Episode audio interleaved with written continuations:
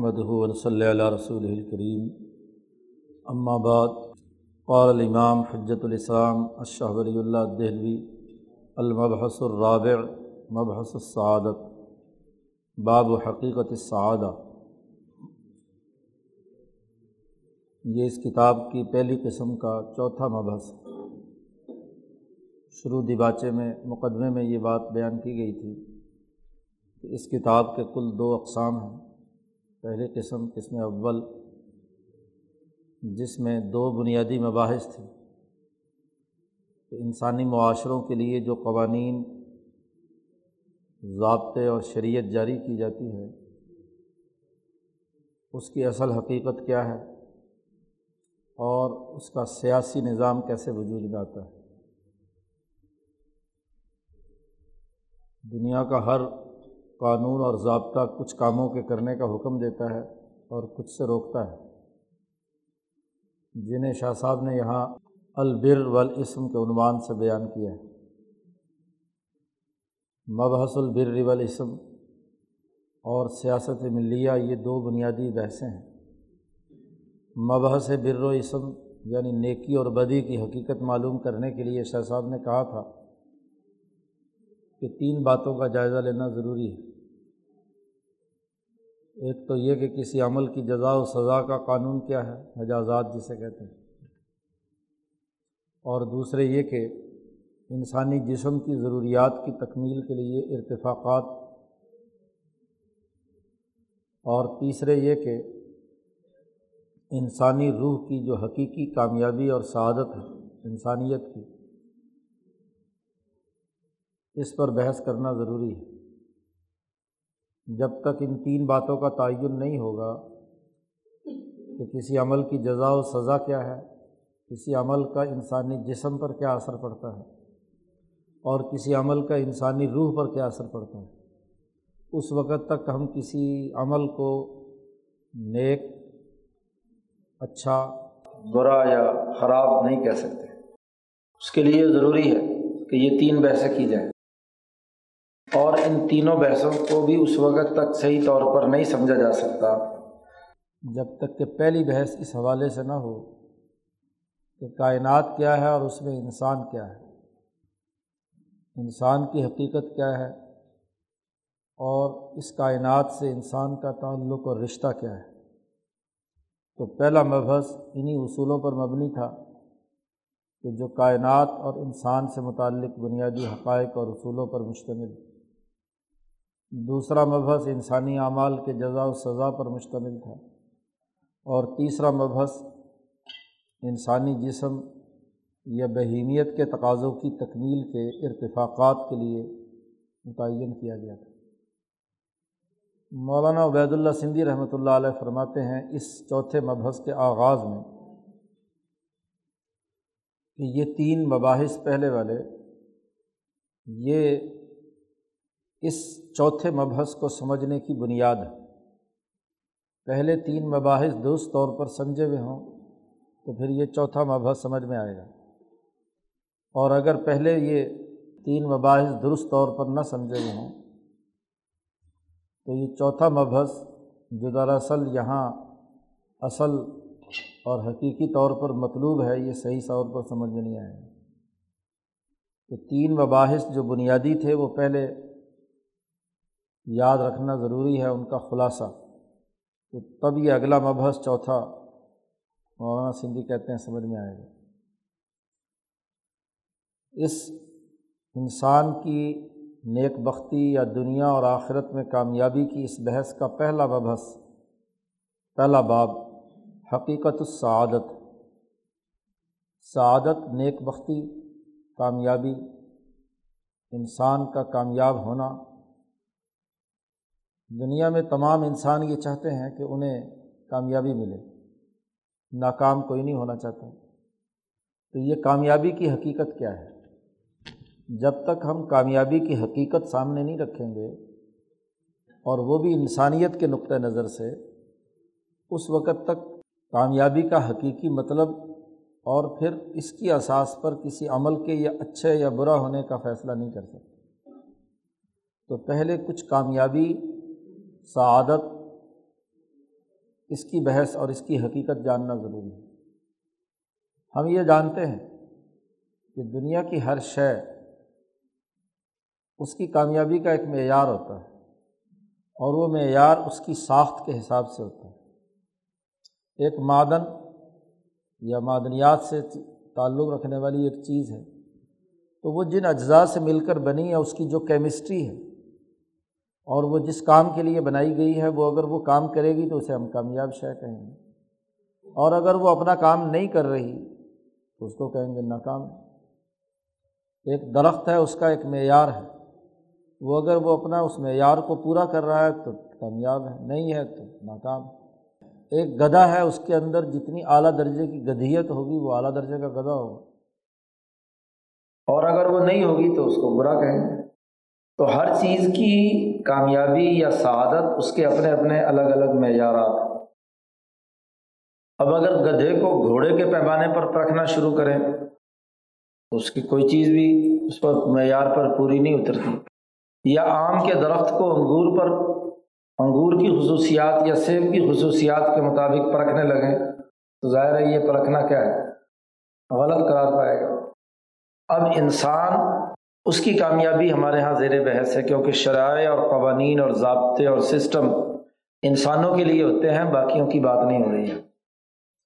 تو انسان کی نیکی یا انسان کی کامیابی، انسان کی سعادت، وہ کیا ہے؟ اس حقیقت کو شاہ صاحب نے پہلے ایک ضابطے کے تحت بیان کیا ہے اے علم پہلے بھی کئی دفعہ یہ بات بیان کی جا چکی ہے۔ کہ علم کا لفظ شاہ صاحب وہیں لاتے ہیں جہاں کہ علمی قاعدہ اور ضابطہ جو تسلیم شدہ ہے، تمام قوموں اور ضابطوں میں اس کی نشاندہی کر رہے ہوتے ہیں۔ شاہ صاحب نے کہا علم جان لو۔ علمی طور پر یہ بات جان لینی چاہیے کہ ان انسانی کمالن تقتضی اصورت النوعیہ و کمالاً یب تضیح موضوع النوع من الجنس القریبی والبعید۔ انسان چونکہ ایک جامع مخلوق ہے، جس میں معدنیات بھی ہیں، نباتات بھی ہیں، حیوانی خصوصیات بھی ہیں، اس کے اندر ملکیت بھی ہے، بہیمیت بھی ہے، انسان کی مختلف جہتیں ہیں۔ جب یہ ارتقاء کے بہت سے مرحلوں سے گزر تک، گزر کر یہاں تک پہنچا ہے، تو اس انسان کے کمالات کے بھی دائرے مختلف ہوں گے، ہر طرح کے دائرے ہوں گے۔ ہر اوپر کا کیمیائی مرکب نیچے کے تمام مرکبات اور نیچے کے تمام اجزاء کے حوالے سے اپنے کمال یا کامیابی کا ایک معیار رکھتا ہے۔ انسان ایک ایسی مخلوق ہے کہ اللہ نے اس کا ایک کمال تو وہ رکھا ہے جو اس کی صورت نوعیہ یعنی انسانی شکل و صورت نوع انسانی کی، جو تمام انسانوں میں مشترک نو ہے، ایک کمال اس کے حوالے سے ہے۔ اور ایک کمال وہ ہے جو اس انسان کا نو کے پیچھے جو جن سے قریب یا جن سے بعید، اس کے حوالے سے اس کا ایک کمال ہے۔ مثلاً اس کی جن سے قریب حیوان ہے، جانور ہے۔ تو انسان کا ایک کمال یہ ہے کہ اس کی چونکہ ایک بہیمیت ہے اور وہ بہیمیت اس کی جن سے قریب یعنی حیوانیت سے تعلق رکھتی ہے۔ تو ایک کمال حیوانی اعتبار سے بھی اس کے اندر مطلوب ہے۔ پھر اسی طریقے سے اس کی جن سے بعید، پیچھے چلے جاؤ۔ جس میں نامی یا جس میں مطلق جسے کہا گیا، نباتات یا اس سے پیچھے معدنیات۔ تو ایک کمال اس حوالے سے ہے کہ اس میں نشو و نما یا نباتاتی نمو کی خصوصیت اور کمال کیا ہے۔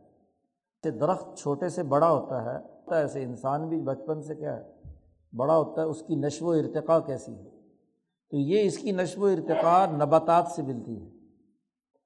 وہ تقاضے جو حیوانی ہیں، کھانے، پینے، بھوک، پیاس، یہ جانور کے اندر بھی پائے جاتے ہیں۔ تو جانور کے اعتبار سے، جن سے قریب کے اعتبار سے بھی اس کی ایک کمال ہے۔ اور اس کا نباتاتی حوالے سے بھی ایک کمال ہے۔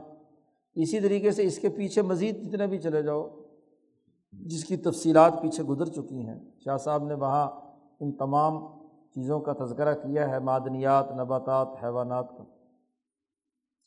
تو انسان کے کمالات کے اوپر کچھ تہیں ہیں مختلف کہ وہ معدنی اعتبار سے کیسے اچھے ہاں جی خصوصیات کا حامل ہے، کن بنیادی اجزاء پر مشتمل ہے۔ کوئی انسان سونے جیسا ہے، کوئی چاندی جیسا ہے، کوئی لوہے جیسا ہے، کوئی پیتل جیسا ہے۔ تو یہ اپنی اپنی خصوصیات حضور صلی اللہ علیہ وسلم نے فرمایا خیار حکم فی الجاہلیہ خیار حکم فی الاسلام فقی ہو یا حضور نے فرمایا اناس معدن الکا معدن ذہبی والفضہ. انسان کانوں کی طرح ہے جیسے سونے کی کان ہوتی ہے، چاندی کی ہوتی ہے، لوہے کی ہوتی ہے، تو جیسے یہ کانیں مختلف ہوتی ہیں، ایسے انسان بھی کوئی سونے کا، کوئی چاندی کا، کوئی لوہے کا۔ تو یہ نیچے سے لے کر اوپر تک کمالات کے مختلف دائرے ہیں۔ اب جب انسان کے کمالات کے بہت سے دائرے ہیں اور آخری دائرہ انسانیت کا نوع انسانی کے حوالے سے یہ سب سے اعلیٰ ترین درجے کا کمال ہے۔ اب اگر انسان حیوان کے درجے کا ہو، تو زیادہ سے زیادہ حیوان کے برابر آ جائے گا۔ اس کی نشو و ارتقاء یا نباتاتی حیثیت درخت کی طرح بڑی اچھی ہو، تو زیادہ سے زیادہ وہ اچھے درخت کی خصوصیت رکھتا ہوگا۔ اور اگر معدنیات میں سے کسی خاص معدن کے ساتھ نسبت رکھتا ہوگا تو اس کے مطابق ایک اچھا سونا اور ایک اچھا چاندی اور ایک اچھا لوہا ہوگا۔ لیکن یہ کمال ذیلی ہے۔ اعلیٰ ترین انسان کا کمال یہ ہے کہ اس کی صورت نوعیہ یعنی انسانی نقطۂ نظر سے انسانیت کے جو معیارات ہیں، اس کے اعتبار سے وہ کامل ہو۔ شاہ صاحب کہتے ہیں وہ سعادت حلتی یزر فق دہا و یکسدہ اہل العقول المستقیمہ اس کی وہ سعادت اور کامیابی کہ اگر وہ نہ ہو تو اس کی انسانیت کو نقصان ہوتا ہے۔ اور وہ کامیابی جس کو دنیا بھر کے تمام درست عقل رکھنے والے لوگ جس کو سب سے پہلے اپنے پیش نظر رکھتے ہیں، ان کے مقاصد و اہداف میں سے جو پہلی چیز ہے، وہ الاول وہ پہلی بات ہے یعنی نوع انسانیت کے اعتبار سے وہ اعلیٰ درجے کا کمال رکھے۔ جس میں ملکیت اور بہیمیت کے باہمی ملاپ سے جو انسانوں کی انسانیت ہے، وہ اعلیٰ درجے میں ہو یہ نہیں کہا جائے گا کہ یہ انسان اچھا شعر ہے، یا اچھا آم ہے، یا اچھی کھجور ہے، یا اچھا سونا ہے۔ یہ کمالات ذیلی اور ضمنی ہیں۔ جب انسان کی بات آئے گی تو اس وقت جو دنیا بھر کے تمام عقلمندوں کے یہاں پاگلوں کی بات نہیں ہو رہی، العقول المستقیمہ، جن کی عقل بالکل سیدھی اور درست ہے ہاں جی جنہوں نے بہت اچھے طریقے سے چیزوں کو دیکھا ہے، ان تمام عقلوں کے یہاں بھی اور اصل حقیقت بھی یہی ہے کہ اس سے انسان کی کامیابی سے مراد خود انسان کی صورت نوعیہ ہے کہ انسانی خصوصیات اس میں کس درجے کی پائی جاتی ہیں۔ وہ اچھا انسان ہے یا نہیں؟ تو انسانی معیار پر انسان کو پرکھا جاتا ہے۔ شاہ صاحب نے اس کی دلیل، دلائل دیے ہیں، عقلی دلائل دیے ہیں۔ شاہ صاحب نے کہا وزار کا انّ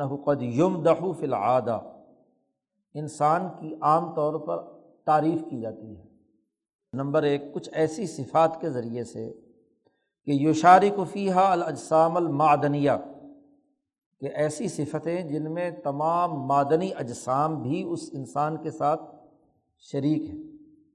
مثلاً معدنیات میں سے عام انسان یہی سمجھتا ہے کہ جو جتنا اونچے، لمبے قد کا اور تو بڑی پھیلاؤ رکھنے والا یعنی مادی اعتبار سے جو زیادہ سے زیادہ پھیلاؤ رکھنے والا ہو، وہ کیا ہوتا ہے؟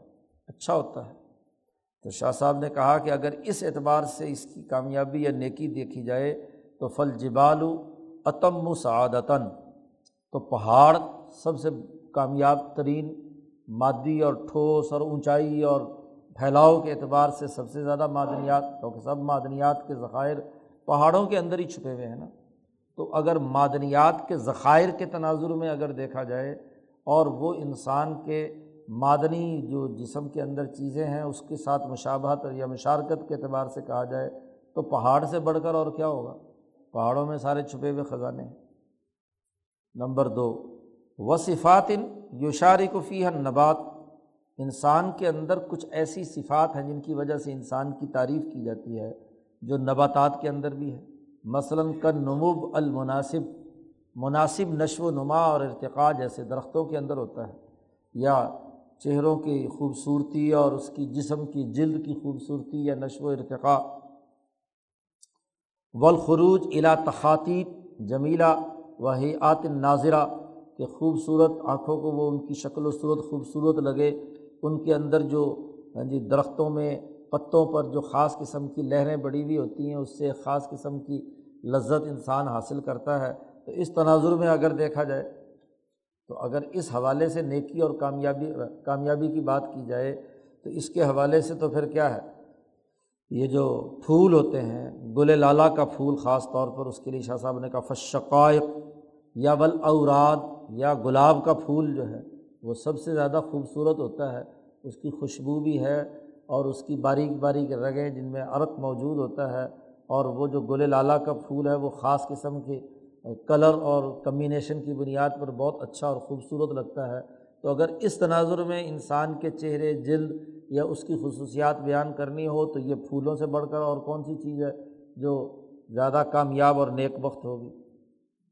نمبر تین، وہ صفات انسان کی کبھی تعریف کی جاتی ایسی صفات کی وجہ سے کہ جس میں اس کے ساتھ حیوان بھی شریک ہیں۔ مثلاً، بڑا طاقتور ہونا، گرفت مضبوط ہونا، آواز کا بڑا بلند ہونا جہوریت الصوت جانوروں کے اندر کسی آدمی جو بلند بلار ہو، اس کو کہتے ہیں بڑا بلار آدمی ہے۔ وہ زیادت شبق شہوت کا اور خواہشات کا غالب ہونا، خوب کھانا اور خوب پینا مثلاً۔ اگر اس حوالے سے کسی انسان کا تذکرہ کیا جائے، یا ولغضب والحسد، کہ غصہ بہت ہو، حسد کینہ بہت بہت ہو، تو محسود یہ لفظ بہت استعمال کیا جاتا تھا بہادری اور دلیری کے لیے۔ تو اگر اس حوالے سے کسی انسان کی سعادت اور یا کامیابی کی بات کی جائے، تو شاہ صاحب فرماتے فلحمار و عتم سارا گدے سے بڑھ کر اور کون کامیاب ہوگا؟ اس کی آواز ڈھیچوں ڈھیچوں جب نکلتی ہے تو بڑی دور تک کیا ہے؟ پہنچتی ہے، شہوت بھی بڑی ہے اس کے اندر ہاں جی اور بوجھ لادنے اور ایک جگہ سے دوسری جگہ پہنچانے میں بھی خوب ہے، کھانے پینے میں بھی ماشاء اللہ بہت کچھ کھا پی جاتا ہے۔ تو اس سے گدے سے بڑھ کر اور کون کامیاب شمار ہوگا؟ نمبر چار، شاہ صاحب نے کہا وہ صفات کچھ صفات اور خصوصیات وہ ہیں جو خاص انسان کے ساتھ مخصوص ہیں۔ یکتص بحل انسان مثلاً اچھے مہذب اخلاق کا حامل ہونا، بہادری ہے، دلیری ہے، وغیرہ وغیرہ۔ عفت ہے ول ارتفاقات صالحہ اچھے اور عمدہ ارتفاقات کا ماحول وہ قائم کر لے، بڑی بلڈنگیں بنا لے۔ و صدا رفیع بڑی بلند و بالا بلڈنگیں کھڑی کر لے، پلازے بنا لے۔ والجاہل عظیم اور بہت مرتبہ سیاست اور طاقت اور قوت اور بادشاہت دنیا کی حکمرانی حاصل کر لے۔ تو یہ یہ وہ صفات ہیں جو تمام انسانوں میں، انسانیت کے ساتھ مخصوص ہیں، جانوروں میں یہ نہیں پائی جاتی۔ اتنی خوبصورتی اور جامعت کے ساتھ نہیں پائی جاتی، نہ نباتات میں پائی جاتی ہیں، یہ انسانوں میں پائی جاتی ہیں۔ تو شاہ صاحب کہتے ہیں فوادی الرائے انہا سعادت الانسان ظاہری طور پر اگر اس چیز کو دیکھا جائے تو پتہ چلتا ہے کہ یہ انسان کی کامیابی کے معیارات ہیں۔ وہ انسان جو بہت اونچی بلڈنگ بنا لے ہاں جی بہت مرتبہ اور حکمرانی حاصل کر لے، بہت اچھے درجے کے ارتفاقات یعنی کھانے پینے کی تعیشات اس کو حاصل ہو جائیں، بہت اچھے اور عمدہ اخلاق کا وہ حامل بن جائے، بہادری، دلیری وغیرہ وغیرہ میں۔ تو ظاہری طور پر بلکہ دنیا بھر کے عام مذاہب کے یہاں انہا سعادت الانسان، یہ انسان کی کامیابی ہے۔ والی ظالی کا ترا شاہ صاحب کہتے ہیں، حجت اللہ پڑھنے والوں تم لوگ دیکھو اسی لیے تم دیکھتے ہو کہ کل امت من امام الناس، تمام قومیں اقوام عالم کی انسانیت پر مشتمل جتنی بھی امتیں اور قومیں ہیں، یستحب و عتم عقلاً۔ وہ اپنی عقل کے اعتبار سے اسی کو اچھا سمجھتے ہیں کہ یہ انسان کی کامیابی کے معیارات ہیں کہ اس نے اچھی بلڈنگ بنا لی اچھا حکمرانی قائم کر لی، اچھے طور پر اس نے ہاں جی کھانے پینے کا اچھا انتظام کر لیا وغیرہ وغیرہ۔ وہ اسدہ رعین یک تصب حاض ہی اور ان تمام قوموں کے یہاں یہ بات اس آدمی کی رائے کو زیادہ اچھا سمجھا جاتا ہے جس نے یہ سارے کمالات حاصل کر لیے ہوں۔ بڑے اچھے بلڈنگ مکانیں کر لی ہوں، بازار بنا لیے ہوں ہاں جی شہر اور ملک ترقی یافتہ ہو گئے ہوں۔ اور وہ یج الما سوا ہا کا انہا لئیست صفات مدحن اور عام طور پر انسان یہی سمجھتے ہیں کہ کامیابی کے یہی معیارات ہیں۔ اس کے علاوہ اور کوئی تعریف کی اور کوئی صفات نہیں ہے۔ جو انسان حکمرانی کے اعلیٰ منصب پر پہنچ جائے، اونچا عہدہ لے لے، بہت بڑی بڑی بلڈنگیں بنا لے، کھانے پینے کا کھانا اس کا سامان بڑا اچھا مل جائے اور بظاہر ایک دوسرے کے ساتھ بہادری اور دلیری اور اچھے اخلاق کا حامل بن جائے تو بس یہی کامیابی انسان ہے۔ شاہ صاحب کہتے ہیں، یہ تو عام امتوں اور قوموں کے نزدیک یہی بات ہے۔ لاکن الامر، شاہ صاحب کہتے ہیں، ابھی معاملہ منقع ہو کر سامنے۔ حقیقی سعادت کی بات ابھی بھی پوری نہیں ہوئی۔ لاکن الامر الا الان غیر منقع ابھی تک حقیقی سعادت منقع ہو کر، صاف ستھری ہو کر چھن چھنا کر خالصتاً وہ سامنے نہیں آئی۔ کیوں؟ شاہ صاحب نے کہا، اس کی ایک وجہ ہے۔ ذرا غور کرو کہ یہ بہت اونچا مرتبہ یا حکمرانی حاصل کر لینا بہت زیادہ ارتفاقات اچھے کر کے تعیشات کے اندر مبتلا ہو جانا، بڑی بڑی بلڈنگیں اور عمارتیں کھڑی کر لینا، وغیرہ وغیرہ۔ تو شاہ صاحب کہتے ہیں لن اصل حاضی موجود فی افراد الحیوان اس لیے کہ یہ سارے کام اپنی اصل بنیاد میں جانوروں کے اندر بھی پائے جاتے ہیں۔ جانور بھی اس طرح کے کام کر لیتے ہیں، ان کے افراد حیوانی میں بھی یہ چیزیں موجود ہیں۔ مثلاً شاہ صاحب نے کہا کہ اخلاق مہذبہ میں سب سے اونچا خلق عام دنیا بھر کی تمام اقوام میں یہ سمجھا جاتا ہے کہ بہادری کون سی قوم زیادہ بہادر ہے؟ کس قوم میں شجاعت اور بہادری اور دلیری کیسی ہے؟ تو شاہ صاحب نے کہا، شجاعت پر اگر غور و فکر کرو، اور بدور بازگاہ میں تو شاہ صاحب نے بڑی تفصیل سے اس کی وضاحت کی ہے، ان اخلاق اخلاق کی، کہ شجاعت پر اگر غور و فکر کرو تو اس کی اصل جڑ غصہ ہے، غضب و حب الانتقام، اور دوسرے سے انتقام لینا ہے۔ آپ کسی سے انتقام بھی لینا چاہتے ہیں؟ اور شدید غصہ بھی آپ کو ہے۔ اور وصبات فی شدائد اور سختی اور مصیبت یا مقابلے کے وقت میں ثابت قدم رہنا ہے۔ ول اقدام المحالک، اور ہلاکت خیزیوں پر اقدام کرنا۔ ہاں جی اس کے لیے آگے بڑھ کر حملہ آور ہونا، یہ چار باتیں ہر شجاعت کے اندر پائی جاتی ہیں۔ غصے کا ہونا، انتقام کا ہونا مصیبت کے وقت ثابت قدم رہنا اور کسی ہلاکت خیزی کے اوپر چھلانگ لگا دینا۔ یہ چار باتیں ہیں جی شجاعت کی بہادری کی اصل جڑ ہے یہ اگر نہیں ہے تو شجاعت نام کی کوئی چیز وجود میں نہیں آئے گی۔ یہ چار چیزیں ہوں گی تو بہادری آئے گی۔ شاہ صاحب کہتے ہیں وہ حاضی کلحا موفرت الفلفحول من البہائم جانوروں میں جتنے نر ہیں اور خاص طور پر شیر، بھیڑیا ہاں جی درندے، ان کے اندر یہ اعلیٰ درجے کی چاروں چیزیں پائی جاتی ہیں۔ غصہ بھی اعلیٰ ترین درجے کا ہے۔ انتقام کا جذبہ بھی شیر کے اندر اور بھیڑیے کے اندر بہت ہوتا ہے۔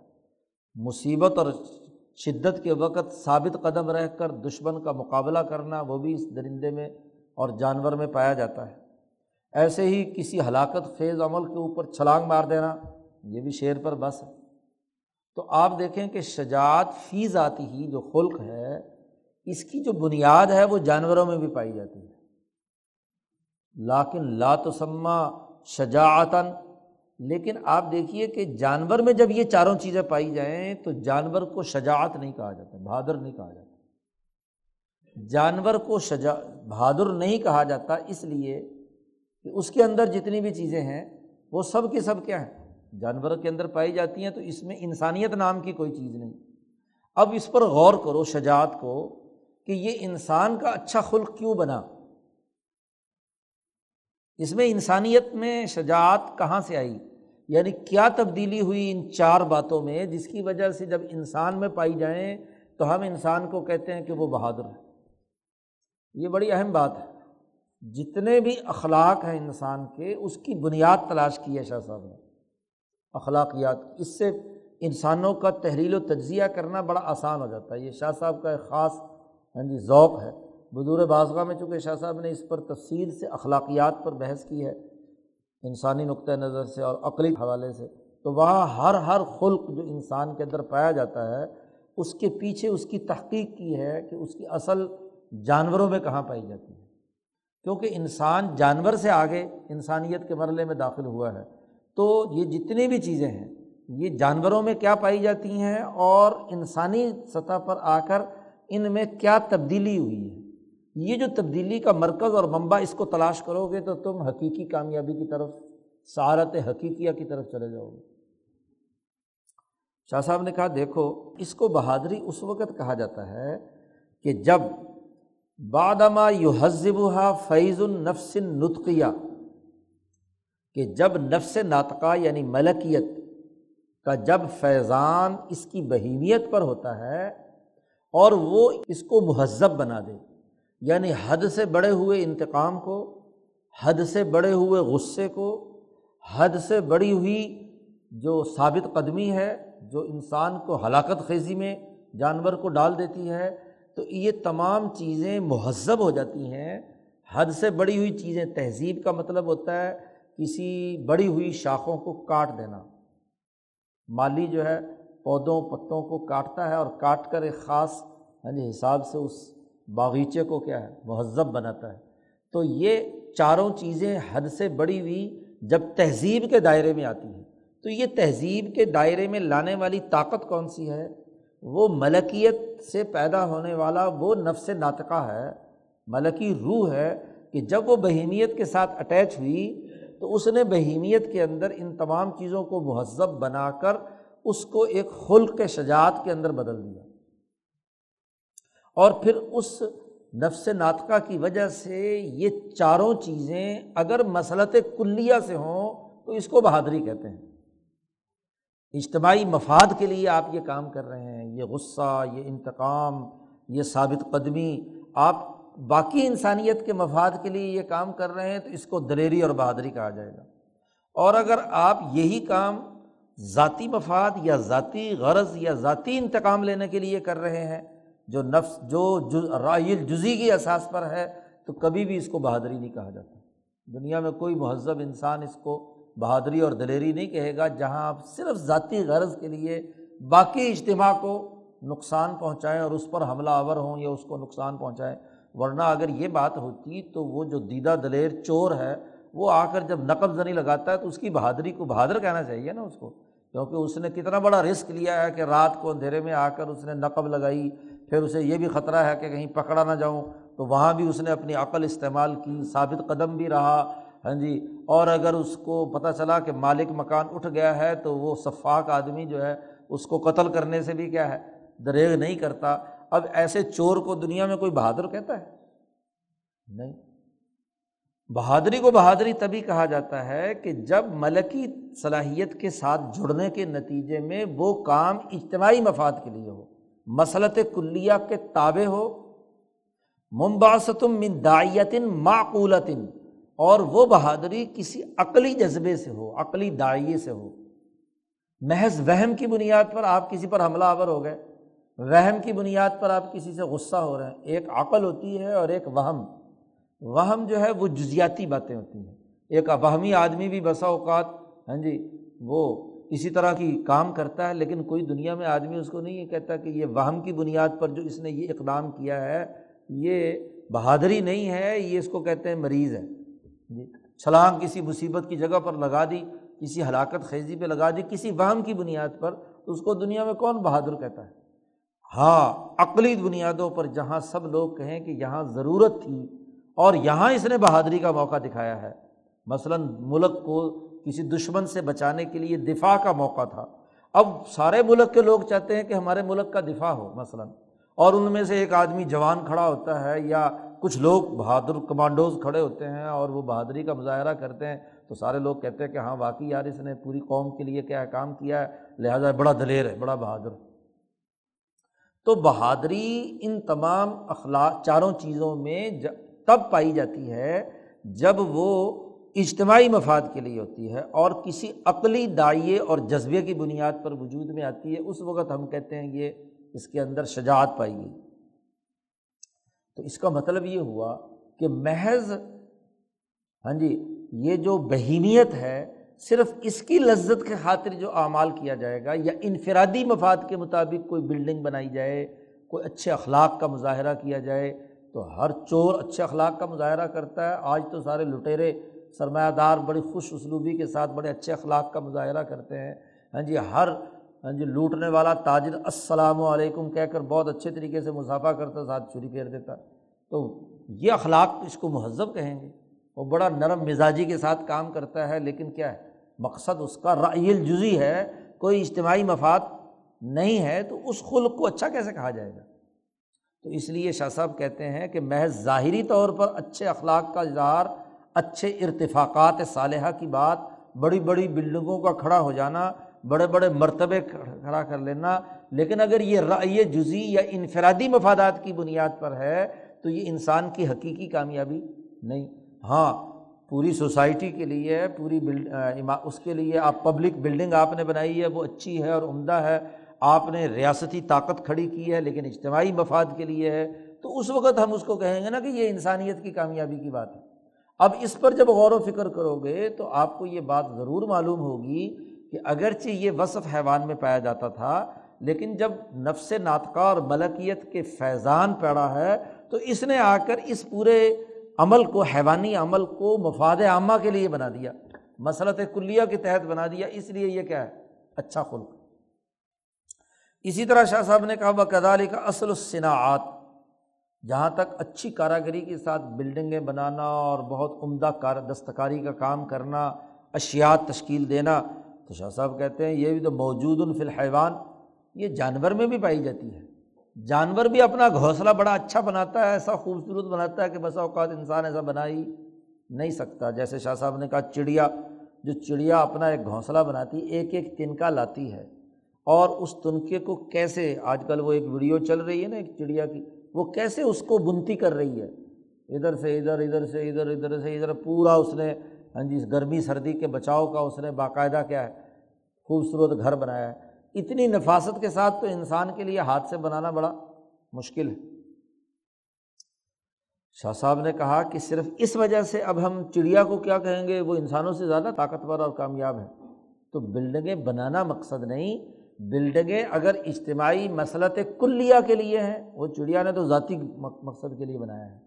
یعنی اگر رائل الجزی یا سرمایہ دارانہ ذہنیت کے ساتھ کوئی کام ہو رہا ہے انفرادی مفاد پرستی کے تحت وہ کام ہو رہا ہے تو وہ انسانیت کا خلق یا کامیابی نہیں۔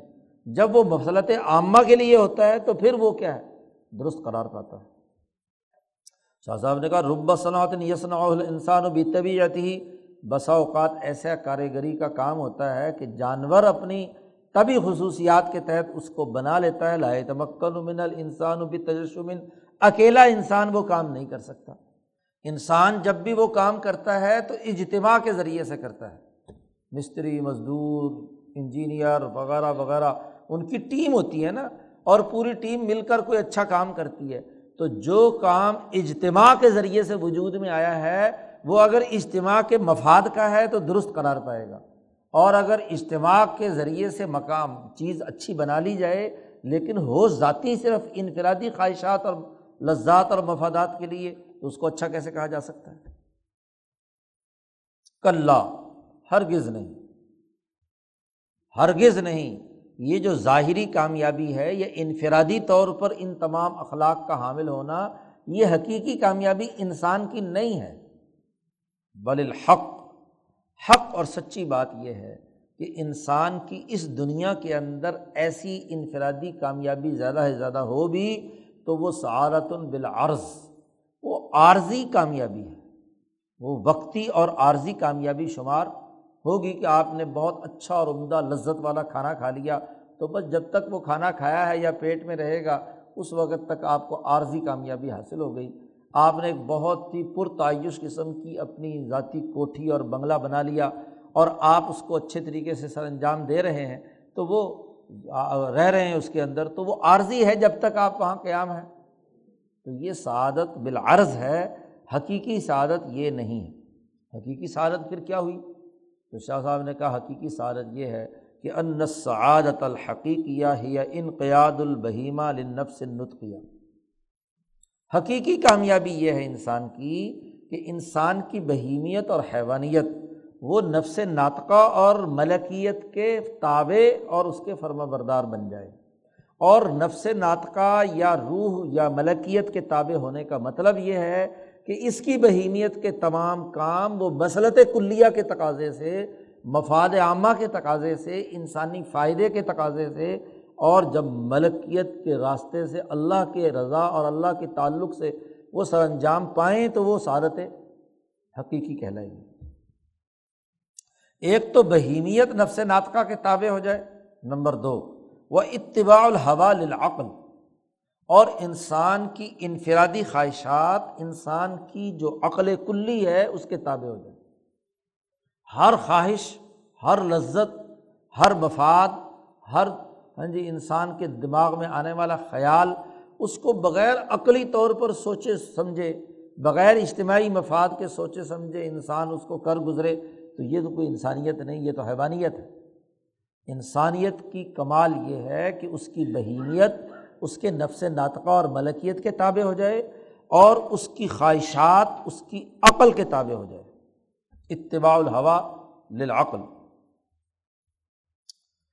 اور وقون النفس ناطقہ قاہرہ البہیمیا اور اس کا نفس ناطقہ اس کی بہیمیت پر غالب آ جائے۔ ولعقل غالباً الحوا اور اس کی عقل اس کی خواہش پر غالب آ جائے۔ اور باقی تمام خصوصیات لغ ہو جائیں۔ سائر الخصوصیات ملغاتن۔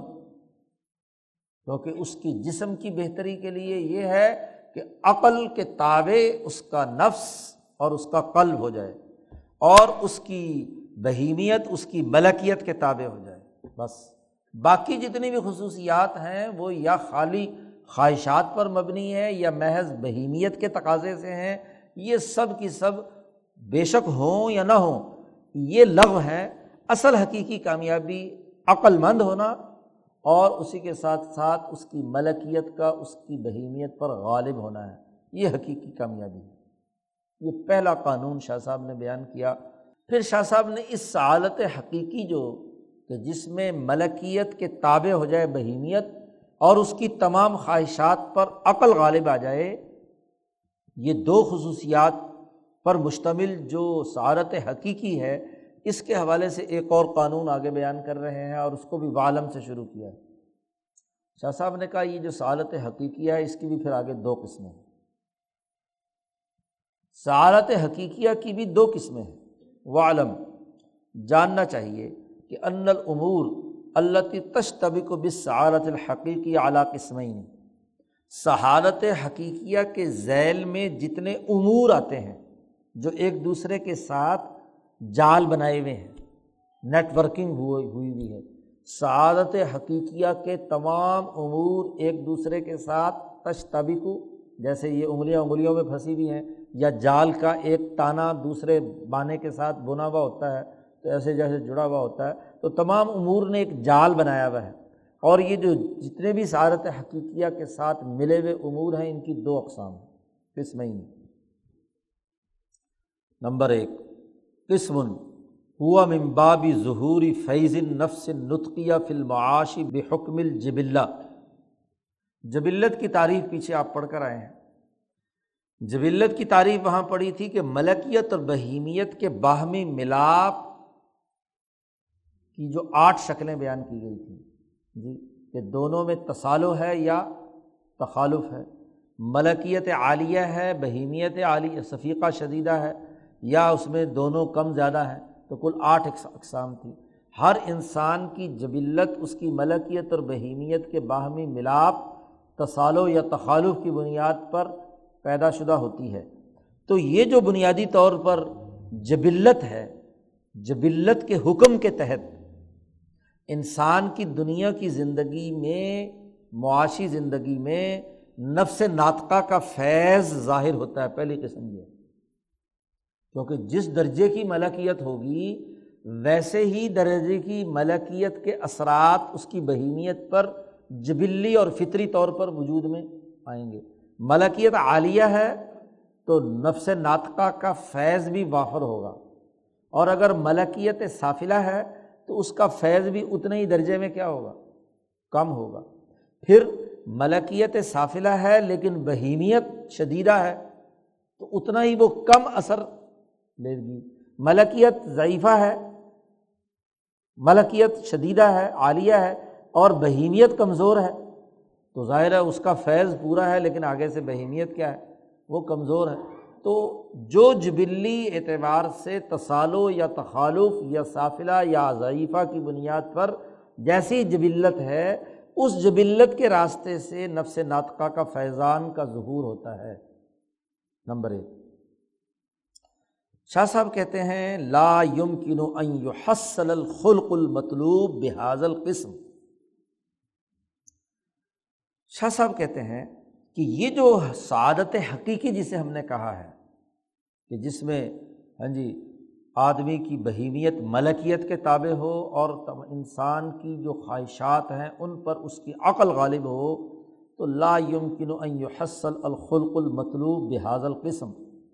جبلی اعتبار سے نفس ناطقہ کے فیضان کے نتیجے میں جو خلق ہمیں مطلوب ہے، اس کا حصول ممکن نہیں۔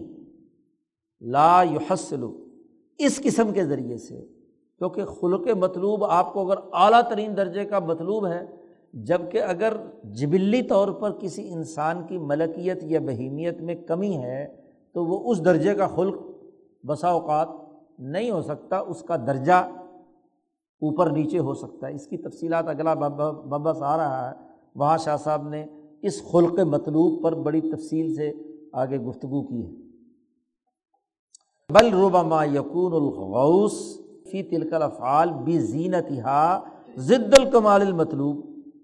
بسا اوقات انسان کا اس جبلت کی بنیاد پر جو افعال وجود میں آ رہے ہیں انسان اس کی زیب و زینت یا چمک دمک میں اتنا غوطہ زن ہو جاتا ہے کہ جو اصل کمال مطلوب ہے، اس کا بالکل الٹ ہو جاتا ہے۔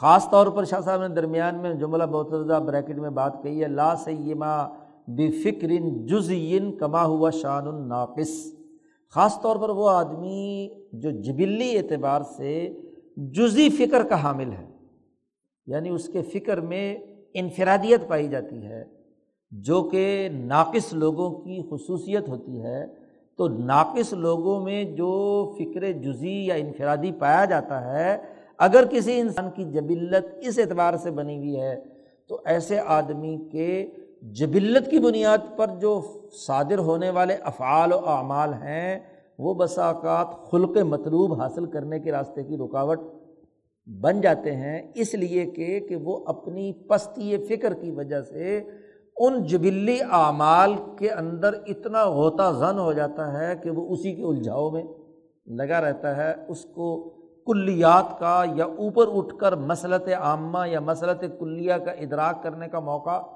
نہیں ملتا۔ کلدی مثلاً، شاہ صاحب نے کہا کہ مثلاً وہ آدمی جو آدمی بہادری کا مثلاً خلق حاصل کرنا چاہتا ہے، وہ کہتا ہے کہ جی میرے اندر بہادری ہونی چاہیے، شجاعت ہونی چاہیے۔ بھی اصارت الغضبی ولمسار و ذالی کا ہاں جی کہ وہ اپنے اندر مصنوعی کو غصہ پیدا کرے۔ ہاں جی اپنے اندر کوئی بہادری اور دلیری اور مقابلے پہلوانی کے اکھاڑے میں اترے۔ تو جتنی جبلت ہوگی نا، غصہ بھی اتنا ہی آئے گا۔ جس کے اندر جبلی طور پر غصہ نہیں یعنی بہیمیت کی مثلاً کمی ہے تو وہ جتنا مرضی مصنوعی غصہ بنانے کی کوشش کرے، تو وہ اگر آئے گا بھی تو تھوڑی دیر کو آئے گا اور اس کے بعد پھر پانی کی طرح بیٹھ جائے گا۔ جی۔ تو چونکہ اس کی صلاحیت اور جبلت کا معاملہ ایسا ہے کہ وہ اعلیٰ درجے کا خلق حاصل نہیں کر سکتا، ذرا ذرا یہ کہ اگر پہلے کچھ نہیں تھا تو اب کچھ نہ کچھ بہادری دکھا دے گا۔ بس۔ اصارت الغضب والمصارع ونا فضال کا یا مثلاً کوئی آدمی فصاحت بمعرفت اشعار العرب و ایک آدمی فصاحت و بلاغت بہت ادبی زبان حاصل کرنا چاہتا ہے۔ ہاں جی فصیح بولنا چاہتا ہے، عرب کے اشعار یاد کر کے اور خطبے یاد کر کے۔ ایک وہ ہوتا ہے جو فطری اور جبلی طور پر فصیح السان ہوتا ہے۔ اس کو کسی استاد سے سیکھنے کی ضرورت نہیں ہوتی۔ وہ ہاں جی جیسا کہتے ہیں نا، پیدائشی شاعر ہے یا پیدائشی ادبی نثر لکھتا ہے۔ تو ایک وہ ہوتا ہے اور ایک وہ آدمی ہوتا ہے جو جناب ادیب لوگوں کی کتابیں رٹا لگاتا ہے، پھر ان کے اشعار کا رٹا لگاتا ہے، پھر اس کی طرح سے کچھ نہ کوئی اشعار تک بندی شروع کرتا ہے، پھر ایستا ایستا کچھ نہ کچھ وہ شعر کہنے لگتا ہے۔ وہ شعر اس پر نازل نہیں ہوتے، وہ شعر تخلیق کرتا ہے، گھڑتا ہے۔ تو ظاہر ہے، گھڑے ہوئے شعر میں اور جن کے اوپر ہاں جی اللہ کی طرف سے واردات یا ان کی طبیعت کا سلیقہ ایسا ہوتا ہے، اس کے اور اس کے شعروں میں بڑا زمین آسمان کا فرق ہوتا ہے۔ شاہ صاحب کہتے ہیں، یہاں وہ اصول بیان کیا جو آپ عام طور پر شاہ صاحب کے حوالے سے بیان کرتے ہیں کہ بل اخلاق اللہ تظہر عندہ اللہ عند مزاحمات من بنی نو اخلاق تبھی ظاہر ہوتے ہیں جب انسانوں کے درمیان ٹکراؤ ہوتا ہے، مقابلہ ہوتا ہے۔ اس وقت اصل جبلی اخلاق کا پتہ چلتا ہے کہ یہ بزدل ہے یا بہادر۔ کیونکہ اگر ٹکراؤ نہیں ہوا، میدان نہیں لگا، تو کیسے پتہ چلے گا کہ کس کا کیا خلق ہے؟ جی۔ ایسے ہی شعر و شاعری کا جب میدان لگتا ہے تو پھر پتہ چلتا ہے نا کہ کس شاعر کا کیا مقام اور کیا مرتبہ ہے۔ کس نے کس وقت فل فور اور فل بدی شعر کہا ہے اور کس نے خوب یاد وجود کر کے ادھر ادھر سے کہیں سے کونے خدرے سے لا کر شعر بیان کیا ہے یا اس نے نثر بیان کی ہے۔ تو لوگوں کے درمیان جب ٹکراؤ ہوتا ہے، مزاحمت ہوتی ہے ایک دوسرے سے، تو تب انسانوں کے اخلاق ظاہر ہوتے ہیں۔ ول ارتفاقات اللہ تک تنس اللہ بحاجاتن تاریتن اسی طریقے سے جو یہ ارتفاقات ہیں، نئے سے نئے ارتفاق یا نئی سے نئی چیز جو ایجاد کرنے کا عمل ہے، یہ تبھی حاصل ہوتے ہیں جب انسانوں کو کوئی ضرورت پیش آتی ہے۔ حاجات ان تاریاتن کوئی حاجت آتی ہے، ضرورت پیش آتی ہے، تو پھر انسان کوئی کام ہاں جی اس چیز کو سوچتا ہے کہ اس میں کیا ارتفاق یا کیا سہولت اس کے اندر پیدا کی جا سکتی ہے۔ اور و ثناء تتم اللہ بلاتن و مادتن یہ تین جملے شاہ صاحب نے قانون بیان کر دیے ہیں۔ و ثناء تتم اللہ بلاتن و مادتن بڑے بڑے صنعتیں اور ہاں جی مصنوعات جتنی بھی ہیں، وہ اس وقت تک مکمل نہیں ہوتی کہ جب اس مصنوعات یا اس ہاں جی بلڈنگوں یا عمارتوں کو بنانے کے آلات اور میٹیریل موجود نہ ہو۔ میٹیریل بھی موجود ہو اور آلات بھی موجود ہوں تو پھر ہی کوئی چیز تیار کی جا سکتی ہے، ورنہ تو نہیں تیار ہو سکتی۔ تو اگر جس انسان کا جیسا میٹیریل ہوگا، ویسا ہی سب کچھ اس میں سے ظاہر ہوگا نا۔ تو جیسی جبلت ہوگی، ویسا ہی اس کا اظہار ہوگا۔ اور پھر جب یہ جبلت کے اساس پر انسان یہ سارے کام کرتا ہے اور اس میں اس نے کمال حاصل بھی کر لیا انفرادی طور پر، تو حاض ہی کلوہا منقضیت الحیات دنیا یہ تمام کی تمام جو دنیا کی بڑی بڑی بلڈنگیں، دنیا کے کھانے پینے کی جو جتنی بھی ہاں جی خواہشات اور تقاضے ہیں اور یہ جو اخلاق، بہادری، دلیری ودیری جیسے ہی دنیا کی زندگی ختم ہوگی تو یہ بھی کیا ہو جائیں گے؟ کیونکہ یہ افعال ہیں جزوی اور جزوی افعال روح کے ساتھ نہیں جاتے۔ وہ لذت تھی، جیسے لذت ہم نے کھانا کھایا، لذت اس وقت بڑی آپ کو آئی، کھانا مکمل ہو گیا، بلکہ دو گھنٹے گزرے تو لذت وزت فنا ہو گئی۔ اس کا اب کوئی تعلق نہیں، اس لیے اگلے وقت میں آپ کو نئی بھوک ہے۔ ہاں جی آپ پرانی لذت سے کام نہیں چلا سکتے کہ میں نے چھ گھنٹے پہلے کھانا کھایا تھا، اس کی لذت کی بنیاد پر اب اگلے چھ گھنٹے بعد کھانے کی ضرورت نہ ہو، وہ تو فضل، فضلہ بن کر کہیں سے کہیں خارج ہو کر نکل گیا۔ تو وہ آیا اور گیا۔ تو یہ جتنی بھی چیزیں ہیں، یہ دنیا کی زندگی جیسے ہی ختم ہوگی، تو یہ تمام جتنی فکر جزی یا محض جبلت کی بنیاد پر کیے ہوئے تمام کام جو ہیں، یہ تو اسی وقت کیا ہو جائیں گے؟ ختم ہو جائیں گے۔ بھائی ماتن ناقص فی تلکل حالہ یہ انفرادیت میں مبتلا، فکر جزی میں جو مبتلا ناقص انسان ہے، اگر وہ اسی حالت میں مر گیا، تو کانا سمہن بقیہ آرین عن الکمالی وہ دنیا میں ضرور اچھا شمار ہوگا کہ اس نے بڑا اچھا مکان بنایا اچھا کھانا کھایا اچھا لباس پہنا، یا اچھا دنیا میں بہادری بہادری کی چیزیں اس نے دکھا دی لیکن بقیہ آرین عن الکمالی آخرت میں یعنی مرنے کے بعد جو اگلا سفر ہے انسان کی روح کا اور اس جو مجازات کی بحث میں شاہ صاحب نے بات واضح کی تھی کہ انسانیت زندگی پر ختم نہیں ہوگی، موت موت کے بعد تو ابھی اگلا سفر شروع ہونا ہے۔ تو جیسے یہاں ہم ایک وقت کا کھانا کھاتے ہیں، جیسے ہی وقت گزرتا ہے تو اس کی لذت اگلے کام، اگلی جگہ پہ کام نہیں دیتی، تو ایسی دنیا کی جو لذت یا دنیا کی جبلت کے جتنے بھی احکامات ہیں، یہ موت کے بعد اس کے لیے کیا ہے؟ کچھ نہیں فائدہ ہوگا۔ وہاں آرین عن الکمالی۔ و ان لذیقہ بھی نفسی ہی سور و حاضل علاقات کانت ضرر علیہ اشد من النفع اور اگر یہ اس انسان کی جبلت کے تحت کیے ہوئی یہ ساری چیزیں، اگر یہ شکل و صورت ان کی، ان کے نقوش انسان کی روح کے اندر پیوست ہو کر وہاں گئے، تو اس کو زیادہ پریشان کریں گے۔ زیادہ اس کے لیے مصیبت، زیادہ نقصان کی بات ہے۔ کیوں؟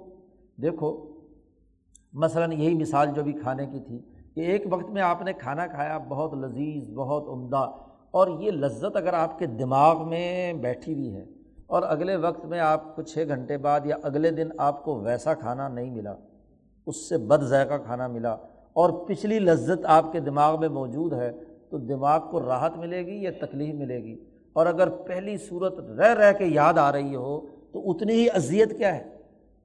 بڑھ جائے گی۔ اتنی تکلیف بڑھ جائے گی کہ یار، کل تو میں نے اتنا عمدہ ترین کھانا کھایا اور آج جو ہے مجھے کیا ہے؟ ایسا تلخ کھانا کھانے کو مل رہا ہے۔ اگر تو پچھلی لذت کو بھول چکا ہے۔ آئی اور گزر گئی اور معاملہ ختم ہو گیا۔ تو پھر جیسا کیسا ملا ہے، بھوک کی شدت کے اندر وہی سب سے زیادہ کیا ہے؟ لذیذ لگے گا تو پچھلی صورت یاد نہیں ہے، اگلی صورت آپ کے سامنے جو بھی کچھ حاضر ماں حاضر موجود ہے وہ آپ نے کھا لیا، تو آپ کو اتنی تکلیف نہیں ہوگی۔ لیکن اگر پچھلی صورت لذت والی یاد ہے تو پھر اتنی ہی زیادہ اذیت اور تکلیف محسوس ہوگی کہ یار یہ کھانا کڑوا ہے اور وہ پہلے والا جو کھانا تھا وہ تو بڑا لذیذ تھا، بڑا فلاں تھا، بڑا فلاں تھا۔ تو اسی طریقے سے دنیا کے جتنے بھی اگر صورتیں، لذتیں، خواہشات، یہ صورتیں اگر ساتھ چپکی بھی چلی گئیں یعنی بار بار کرنے کے نتیجے میں نفس کو اس کی عادت پڑی ہوئی ہے اور وہاں جا کر ویسا کھانا ملتا نہیں ہے یا ویسی عزت افزائی ہوتی نہیں، وہاں کوئی اور کام شروع ہو جاتا ہے تو پھر یہ صورتیں رہ رہ کر دماغ میں یاد آئیں گی تو ان کی صفائی کرنے کی پھر ضرورت پیش آئے گی تو اس کے لیے ماشاء اللہ گرز لیے کھڑے ہیں وہاں فرشتے تو وہ پھر تھاڑ تھاڑ لگائیں گے ساری لذتیں نکال دیں گے۔ یہ پہلی قسم ہے۔ پہلی قسم انسان کی جبلت کے حکم سے یعنی جیسی اس کی ملکیت یا نفس ناطقہ کی ساخت ہے اور جیسی اس کی بہیمیت کی ساخت ہے اس ساخت کی مناسبت سے جو فیضان ہوا ہے، وہ اس سے اعلیٰ درجے کا خلق مطلوب بسا اوقات حاصل کرنا ممکن نہیں ہوتا محض جبلت کی وجہ سے۔ اور اس کی وجہ بیان کر دی شاہ صاحب نے۔ خاص طور پر ان لوگوں میں جہاں فکر جزی پائی جائے اور جہاں اس کی نقص کی حالت موجود ہو، تو وہاں تو یہ بہت زیادہ مزید مسئلہ بن جاتا۔ دوسری قسم حقیقی سعادت کی یہ ہے دوسری قسم، آگے و قسم ان نما روح ہو ات عن البہیمیا لل ملکیا بے انت تصرفہ حسب وحیہ و تن صبغ بصبغ انسان کی روح کی ساخت ایسے بن جائے، حیت ایسے، شکل و صورت ایسی بن جائے کہ بہیمیت، ملکیت کے ہونے کا پختہ یقین پیدا کر لے۔ یعنی بہیمیت کے اندر ملکیت کے مستقل ساتھ ہونے کی حیت کا کی شکل و صورت بن جائے۔ روح کی ساخت ایسی بن جائے۔ بے انت تصرف حسب وحیہ وہ جو وہی ملکیت ہے، اس کی وہی یا اس کے حکم پر یہ بہیمیت چلے۔ ہر وقت۔ ایسی ساخت بن جائے اس کی روح کی کہ اس کی بہیمیت روح کے احکامات یا اس کی ہدایت کے تابع ہو کر چلے، اس سے بغاوت کر کے یہ بہیمیت کام نہ کرے۔ اگر محض جبلت پر چھوڑ دیا جائے تو پھر تو جبلت کی وجہ سے بہیمیت اپنی جبلت ظاہر کرتی ہے، ملکیت اپنی جبلت ظاہر کرتی ہے۔ دوسری قسم یہ ہے کہ ایسا نہیں کہ یہ بہیمیت یعنی روح کہا انسان کی، روح چونکہ بہیمیت اور ملکیت کا باہمی ملاپ سے وجود میں آئی ہے۔ اور وہاں ایک شاہ صاحب نے بڑی اچھی خوبصورت مثال دی تھی۔ ہاں جی میں نے کہا تھا اس بات کو یاد رکھنا۔ وہاں اس کتاب میں تو نہیں تھی، میں نے وہاں سے دوسری کتابوں سے شاہ صاحب نے اس میں الطاف القدس میں اور ساتھ میں بات بیان کی ہے۔ یہ ایسے ہی ہے جیسے پارا پارے کے اندر چاندی اور پانی کا کیمیائی تعامل ہوتا ہے۔ اور وہ پارے کی طرح ہاں جی حرکت کرتی تو شاہ صاحب نے وہاں مثال دی تھی کہ اس روح کی یعنی اس نسمے کی حالت یہ ہے کہ اس کے اندر ملکیت اور جسم کی بہیمیت کے تقاضوں سے ایسا آپس میں بندھن ہو گیا کہ ایک دوسرے سے جدا کرنا ممکن نہیں۔ تو یہ بہیمیت، ملکیت کے اثر کو اتنا قبول کر کے اس کے رنگ میں رنگی جائے، اس کے رنگ میں رنگی جائے کہ جو ملکیت اس کو حکم دے جو عقل اس کو حکم دے، اس سے سر منہ ادھر ادھر تجاوز نہ کرے۔ ایک بات۔ اور وہ تمن الملکیہ ملکیت چونکہ عالم ملاکوت سے آئی ہے، اور وہاں پیچھے شاہ صاحب نے اس کی تعریف کرتے ہوئے کہا تھا کہ وہ حقیقت فردانیتن و نقطۃ نورانیتن وہ ایک نورانی نقطہ ہے، وہ چاندی کی طرح صاف شفاف ہے۔ وہ بہیمیت کی گندگیوں یا بہیمیت کی جو پستیاں ہیں، اس کا رنگ ملکیت قبول نہ کرے اور بہیمیت ملکیت کا رنگ قبول کر لے۔ ایسی روح، یہ حقیقی سعادت کی حامل روح ہے۔ جی۔ ملکیت جو ہے، وہ اپنے اندر اتنا تمنع، اتنی رکاوٹ پیدا کر لے کہ وہ بہیمیت کی جو پست ترین قسم کے رنگ اور خواہشات ہیں وہ ان کو قبول نہ کرے۔ اور ولاطن طب فیحہ نقوش الخصیصہ اور اس کی خصیص اور پست قسم کے نقش و نگار جو بہیمیت کے ہیں، وہ اس کے اندر منقش نہ ہو سکیں۔ کما تن طب نقوش الخاتم فی شمع جیسے مہر کے نقوش کسی موم کے اندر جب ٹھپا لگاؤ تو بن جاتے ہیں، ایسے نہ بنے بلکہ ایسے بنے کہ جیسے آپ جتنے مرضی ٹھپے پانی پر لگاؤ، تو جیسے ٹھپا آپ نے اٹھایا، پانی دوبارہ کیا ہو گیا؟ مل گیا، اس کے اوپر کوئی نقش ظاہر نہیں ہوتا۔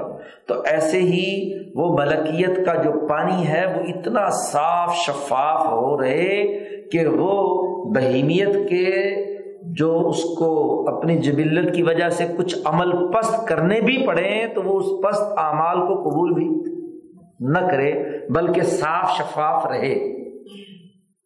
یہ اصل میں دوسری قسم، یہ حقیقی سعادت ہے۔ سعادت حقیقیت کی جو اصل کمال یا اعلیٰ ترین جو اخلاق مطلوب ہیں، وہ اسی صورت میں ہوتے ہیں کہ یہ جو روح ہے، نسمہ ہے، یہ جو انسان کے اندر وائٹل فورس جسے کہا گیا ہے، قوت مدبرہ بدن ہے، اس کے اندر دو چیزیں پیدا ہو جائیں۔ ایک تو یہ کہ اس کی جو روح یا نسمہ ہے، اس کی شکل و صورت اور حیت اس حوالے سے بن جائے کہ بہیمیت، ملکیت کے احکامات کے تابع بن جائے، اس کے رنگ میں رنگی جائے۔ اور دوسرا یہ کہ ملکیت اتنی صاف، شفاف اور بلند رہے کہ بہیمیت کی پست عادات و افکار جو ہے وہ اس کو قبول نہ کرے۔ شاہ صاحب کہتے ہیں، ولا سبیل الازال کا اللہ ان تقتضی الملکیت الشی ام من ذاتها وتوحیہ الی البہیمیہ اور اس کا راستہ، اس قسم ثانی کا وجود میں آنا اس وقت تک ممکن نہیں ہے، مگر یہ کہ ملکیت اس بہیمیت کو اپنی ذات کے تقاضے کے مطابق اپنے تابع بنائے اور اپنے احکامات بہیمیت کو دے اور اس سے سوال و جواب بار بار کرے، یہاں تک کہ وہ اس بہیمیت، اس کی فرما بردار ہو جائے اور وہ اس سے کبھی بغاوت نہ کرے اور اس کے راستے میں کوئی رکاوٹ نہ ڈالے اور پھر یہ یکے بعد دیگرے بار بار یہ کرتی رہے۔ ہاں جی ایک دفعہ کرنے سے نہیں کام ہوگا، دوسری دفعہ، تیسری دفعہ، سائیکل چلتا رہے تو سما مسما اتنا ہو جائے، یہاں تک کہ اس بہیمیت کی عادت بن جائے اور اس کو مشق ہو جائے اس بات کی کہ ملکیت کے تقاضے کے بغیر وہ کوئی کام نہیں کرے۔ جی۔ ملکیت کے تقاضے کے بغیر کوئی کام نہیں کرے۔ مشق کرنے سے ہی کوئی چیز یاد ہوتی ہے۔ ہاں جی ایک آدمی ڈرائیوری سیکھتا ہے تو اس کی مشق کرے گا تو ڈرائیوری آئے گی نا۔ ایک آدمی کمپیوٹر سیکھتا ہے تو کمپیوٹر بار بار چلائے گا کمانڈ سیکھے گا، بار بار کرے گا تو اس کے اوپر ہاں جی اس کا وہ ایکسپرٹ ہوگا۔ تو یہاں بھی یہی ہے کہ جو ملکیت کے اصل تقاضے ہیں، ان ملکیت کے تقاضوں کے تحت بہیمیت اس کے تابع فرما بردار بن جائے، جیسے گھوڑا سدھایا جاتا ہے۔ جی جیسے انسان تربیت یافتہ بنائے جاتے ہیں، وہ بغیر مشق کے اور بغیر گرفت کے ہاں جی کوئی تربیت دنیا میں نہیں ہو سکتی۔ تعلیم کے لیے طالب علم کو کچھ چیزوں کا پابند بنا کر ایک مخصوص ماحول میں رکھا جاتا ہے۔ بار بار مشق کرائی جاتی ہے، تب اس کو وہ علم حاصل ہوتا ہے۔ تو ایسے یہ جو بہیمیت ہے، یہ ملکیت کے اسکول میں داخل اس طریقے سے ہو کہ بار بار وہ اس سے مشق کروائے۔ یہاں تک کہ وہ اس کی فرما بردار بن کر ڈسپلن میں آ جائے۔ شاہ صاحب کہتے ہیں وہ حاضل اشیا اللہ تختیہ حاضی من ذاتی یہ تمام چیزیں جو یہ ملکیت اس بہیمیت سے مطلوب اسے ہوں، وہ فی ذاتی اس ملکیت کے تقاضے سے وجود میں آنی چاہیے۔ اور اس کے اوپر، ایسی بہیمیت کے اوپر وہ ہاں جی سختی کرے اپنا غلبہ حاصل کرے اس کے اوپر تاکہ اس کی خواہشات یا اس کے مفادات یا اس کی انفرادیت یا اس کی فکر جزی جو ہے وہ بالکل اس میں سے ختم ہو جائے، اس کو آپ ہاں جی طاقت اور قوت کے ذریعے سے تابع بنا لیں۔ شاہ صاحب کہتے ان نما یقون منجن سی معافی ہی ان شراح الحاظی و ان قواز الطل کا اس کا لازمی نتیجہ کیا ہوگا؟ کہ اس کے نتیجے میں ملکیت کو شرح صدر حاصل ہوگا، اس کی خوش کو خوشی حاصل ہوگی، اور یہ بہیمیت جو ہے اس کے اندر انقباز ہوگا، تنگی آئے گی۔ پیچھے شاہ صاحب نے جب ان دونوں کا تذکرہ کیا تھا پچھلے مبحث میں، پچھلے سے پچھلے سے پچھلے مبحث میں، کیا کہ ہر ایک ملکیت اور بہیمیت کی ایک لذت ہے اور ایک علم ہے۔ لکل قوت لذت و علم ہر ایک قوت کی ایک لذت ہے اور ایک اگر ایک کو لذت حاصل ہوتی ہے تو دوسری کو تکلیف ہوتی ہے۔ اور جب دوسری کو لذت حاصل ہوتی ہے تو پہلی کو کیا ہے؟ تکلیف ہوتی ہے۔ تو جب ملکیت، بہیمیت پر غالب آئے گی تو ملکیت کو لذت حاصل ہوگی اور بہیمیت جو ہے وہ تنگی میں اپنے آپ کو محسوس کرے گی۔ وزالی کا اور اس کی ممکنہ شکلیں دو ہی ہیں، بس۔ اور تیسری کوئی شکل نہیں۔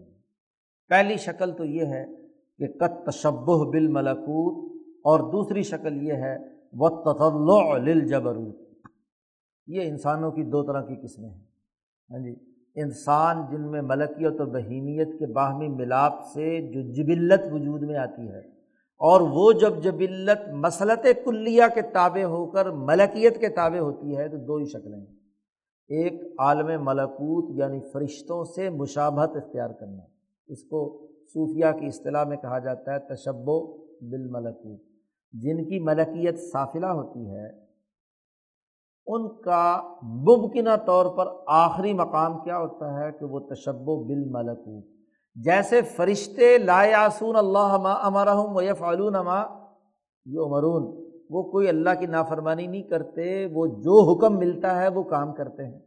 اور فرشتوں کی خصوصیت آپ پیچھے یہ بھی پڑھ کر آئے ہیں مالا اعلیٰ کے بحث میں کہ یہ مالا اعلیٰ اور فرشتے جو ہیں وہ دنیا میں عدل و انصاف کا نظام قائم کرنے کے لیے دعائیں بھی کرتے ہیں اور کام بھی کرتے ہیں۔ یعنی اس کائنات کے تمام انسانوں کے لیے بے غرض ہو کر ان انسانوں کے لیے کائنات کا بہترین سسٹم چلاتے ہیں۔ تو یہ انسان جو ملکیت کے تابع اپنی بہیمیت کو کرنا چاہتا ہے، اس کی پہلی شکل یہ ہے کہ یہ فرشتوں کی طرح انسانوں میں مسلط کلیہ اور مفاد عامہ کے لیے عدل و انصاف کا مسلط کلیہ کے تحت کام کرنے کا خوبر بن جائے اس کی بہیمیت انفرادیت سے نکلے اور اجتماعیت کی طرف آ جائے۔ اس کی بہیمیت خواہشات کے اندر داخل ہونے کے بجائے عقل کلی کے تابع ہو کر مفاد عامہ کا کام کرے۔ جیسے فرشتے ہر انسان کے لیے خدمت سر انجام دے رہے ہیں، تو وہ انہیں کوئی غرض نہیں ہے، ان انسانوں سے کوئی مفاد اٹھانا نہیں ہے۔ ایسے ہی وہ مسلمان جو اپنی ملکیت کو اس درجے پر لے جائے کہ فرشتوں کی طرح کام کرے۔ اپنی ذاتی غرض سے بالا تر ہو کر وہ انسانیت کے مفادات کے لیے، عدل و انصاف کے لیے کام کرتا ہے، اس کو کسی سے کوئی پیسہ نہیں، کوئی اجر نہیں، کوئی مطالبہ نہیں، کسی قسم کا اسے خالصتاً اللہ کی رضا اور انسانیت کی خدمت کی نیت سے کام کرنا ہے، تو اس کی پہلی شکل یہ ہے کہ وہ تشب و بالملکوت، فرشتوں کے مشابے اپنے اخلاق و اعمال اور اپنے تمام کام کر لے۔ پہلی کامیابی کا دائرہ یہ ہے۔ اور وہ لوگ جن کی ملکیت عالیہ ہے، جیسے انبیاء علیہم السلام، صحابہ، اونچے درجے کے اولیاء اور مجدین ہیں، تو ان کے بارے میں کہا جاتا ہے و تطلع الجبروت۔ ملا اعلیٰ سے اوپر جو مرتبہ ذات و صفات ہے، تو صفات کے مرتبے کو صوفیہ کی اصطلاح میں جبروت کہا جاتا ہے۔ مرتبہ لاہوت تو ذات باری تعالیٰ کا ہے۔ ذات باری تعالیٰ تک تو کوئی دنیا کا انسان نہیں پہنچ سکتا، کیونکہ لاتدرک الابصار بہو یدرک الابصار۔ لیکن مقام جبروت یعنی جس کو مرتبہ صفت خود صفات خدا بندی کہا جاتا ہے، جیسے تجلی، رحمانی ہے، الرحمن اور رحیم وغیرہ وغیرہ، ننانوے نام ہیں۔ یہ مرتبہ جبروت کہلاتا ہے۔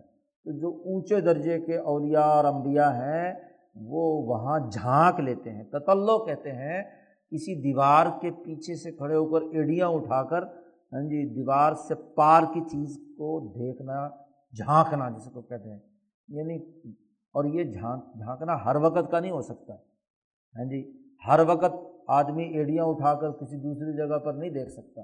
ہاں کبھی ایڑیاں اٹھا لی تو ادھر جھاتی مار لی، بس یوں کہہ لو تو وہ بھی صف، مرتبہ صفات تک، یہ نہیں کہ جو صوفی یا جو لوگ اوپر چلے جاتے ہیں تو اب بس وہ ہر وقت وہیں جھاتیاں مارتے رہتے ہیں۔ وہ اللہ کا جب کبھی کمال ظاہر کرنا ہوتا ہے یا اس کی قسمت یاوری کرتی ہے یا کبھی اپنی ایڈیاں اوپر اٹھا سکیں تو وہ وہاں کبھی کبھی کیا ہے، اس مرتبہ صفت کا مشاہدہ کر لیتے ہیں یا اس پر تطلع کر لیتے ہیں، تو وہ کبھی کبھی کی بات ہے۔ باقی عام حالات میں تو وہ اسی طرح تشب و بال مالا اعلیٰ یا بال مالا صافل اس مشابت کی حالت میں ہوتے ہیں۔ یہ سالت حقیقت میں ہے۔ فنحا خاصت الملکیہ یہ تطلع الجبروت ہو یا تشب و بالملکوت ہو، یہ ملکیت کی خصوصیت ہے۔ تو اگر ملکیت عالیہ ہوتی ہے تو وہ کبھی کبھی مرتبہ صفات تک تسلو کر لیتی ہے اور اگر وہ اگر ملکیت صافلہ ہے تو ذرا ذرا تشب و بالملکوت کی حالت اس کے اندر پیدا ہو جاتی ہے۔ بعیدت عنہا البہیمت غایت البعد۔ اس کی جو بہیمیت ہے وہ بہیمیت کے تقاضوں سے بہت دور اور بہت زیادہ دور ہوتی ہے۔ او یتر کو ماں تک تضیح البہیمہ۔ اور اگر وہ تطل الجبروت کی حالت پہنچتا ہے، تو بہیمیت کے تقاضے سے کبھی وہ کوئی کام نہیں کرتا اور اس کی لذت حاصل کرنے میں نہیں رہتا اور اس کی جو بہیمیت کی، جوانی کی شدت ہے، اس کا مشتاق نہیں ہوتا۔ شاہ صاحب کہتے ہیں بحاظ القسم۔ اسی قسم کو کہا جاتا ہے یوسما بالعبادات ور ریاضات یہ جو تشب و بالملکوت اور یہ جو تطل الجبروت ہے، یہ وہ قسم ہے کہ جس کے اندر عبادات اور ریاضات، جتنی عبادتیں اور جتنے مجاہدے یعنی نفس کے خلاف، بہیمی نفس کے خلاف انسان جو مشق کرتا ہے، اس کو ریاضت کہتے ہیں۔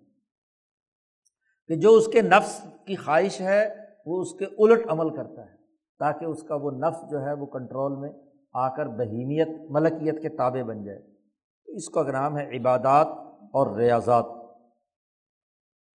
اب عبادات ہیں ملکیت کے تقاضے سے اور ریاضت ہے بہیمیت کے تقاضے سے۔ اس لیے دو لفظ استعمال کیے ہیں نا۔ عبادات اور ریاضات۔ تو عبادت تو ملکیت کی ہے اور ریاضت کس کی ہے؟ بہیمیت کی ہے۔ شاہ صاحب کہتے ہیں وہی یا تحصیل الفاط من الخلق المطلوب۔ اور یہ عبادات اور ریاضات ہی ہیں جو دراصل جال ہیں، جس کے ذریعے سے انسان میں جو خلق مطلوب فوت ہو چکا ہے، وہ حاصل کیا جا سکتا ہے۔ وہ خلق مطلوب حاصل کیا جا سکتا ہے، اس کے لیے یہ جال ہیں۔ یعنی یہ شکاری کا جیسے جال ہوتا ہے تو عبادت جال ہے، ریاضت جال ہے، جس کے ذریعے سے انسان وہ خلق مطلوب حاصل کر سکتا ہے۔ عبادات و ریاضات کے ذریعے سے یہ دوسری قسم یعنی تشب و بالملکوت اور تطل الجبروت حاصل کی جا سکتی ہے۔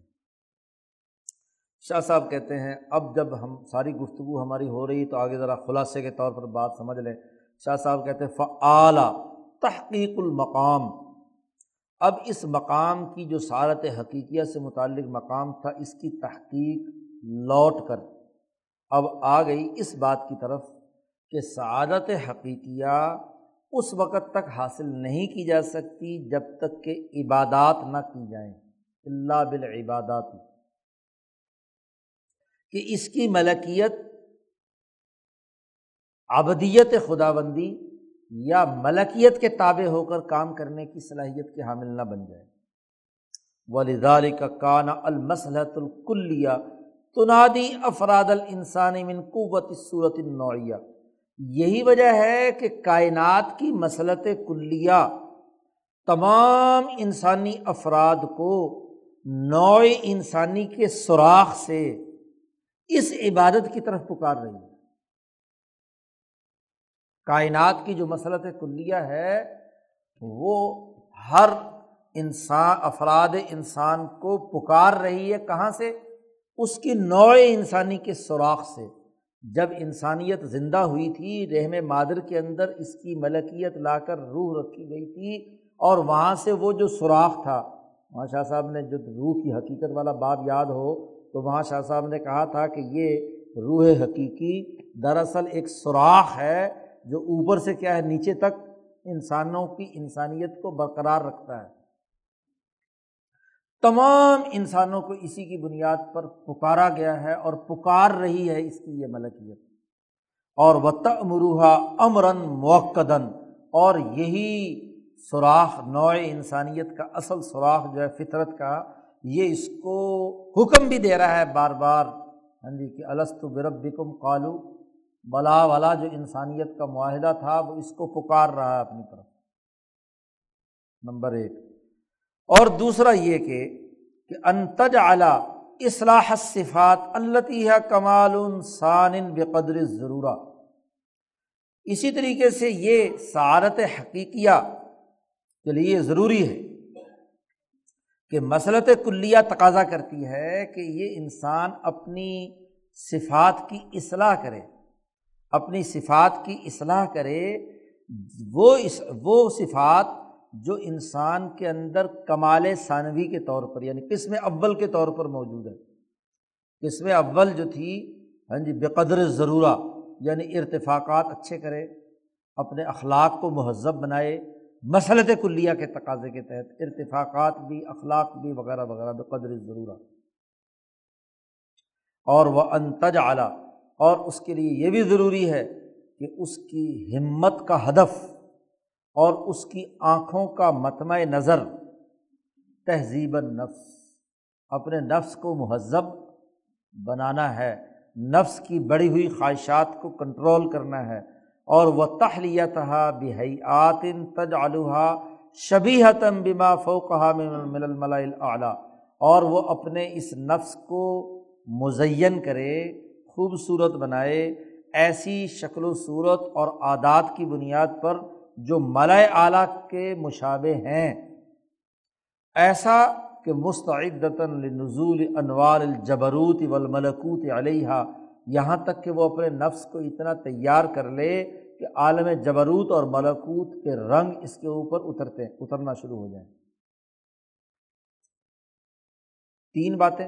چوتھی بات وہ انتج البہیمیہ مزعین مزعین تن للملکیہ کہ اس کی بہیمیت ملکیت کا یقین کر لے، اس کی موتی بن جائے، اس کے تمام تر احکامات کے ظہور ظاہر اور غالب ہونے کا منصہ اسٹیج بن جائے۔ اس ملکیت جسم کے اوپر ہاں جی ملکیت کے تمام احکامات ظاہر ہونے لگ جائیں، یہ سعادت حقیقی ہے۔ شاہ صاحب کہتے ہیں، افراد الانسان عند صحت نوعیہ تمام انسانی افراد آدم سے لے کر اب تک۔ اس کی نوعی یعنی نوع انسانیت کی صحت اگر واقعتاً ہے یعنی ملکیت اور بہیمیت کا ملاپ نوع انسانی کے اعلیٰ معیار پر ہے، اور ملکیت اپنا پورا کام کر رہی ہے اور بہیمیت بھی اپنے فرائض اور ذمہ داریاں پوری کر رہی ہے۔ اور وہ تمکین المادہ لظہور احکام نوع کاملتاً وافرتاً اور انسانیت کا مادہ اپنی ملکیت اور اپنی بہیمیت کے حوالے سے کامل اور وافر ہے کسی انسان کے اندر، تو ضرور ایسا صحت مند انسان، اس عادت جس کا ہم نے ابھی تذکرہ کیا ہے، اس کا شوق رکھتا ہے فطری طور پر۔ جس انسان میں جسمانی ساخت کے اعتبار سے نقص اور کمزوری پائی جاتی ہے، اتنا ہی اس کا شوق کم ہوگا۔ ورنہ جو صحت مند انسان ہے اپنے نوع انسانی کے تقاضے سے اس سعادت حقیقیہ کا مشتاق ہوتا ہے، اس کا اشتیاق اس کے اندر پایا جاتا ہے کہ اس کی بہیمیت، اس کی ملکیت کے تابع ہو اور ملکیت کے اخلاق اور چیزیں جو ہے اس کے اوپر آئیں اور وہ اتنی ترقی کر لے کہ عالم ملکوت اور جبروت کے انوارات اس پر نازل ہونے لگیں۔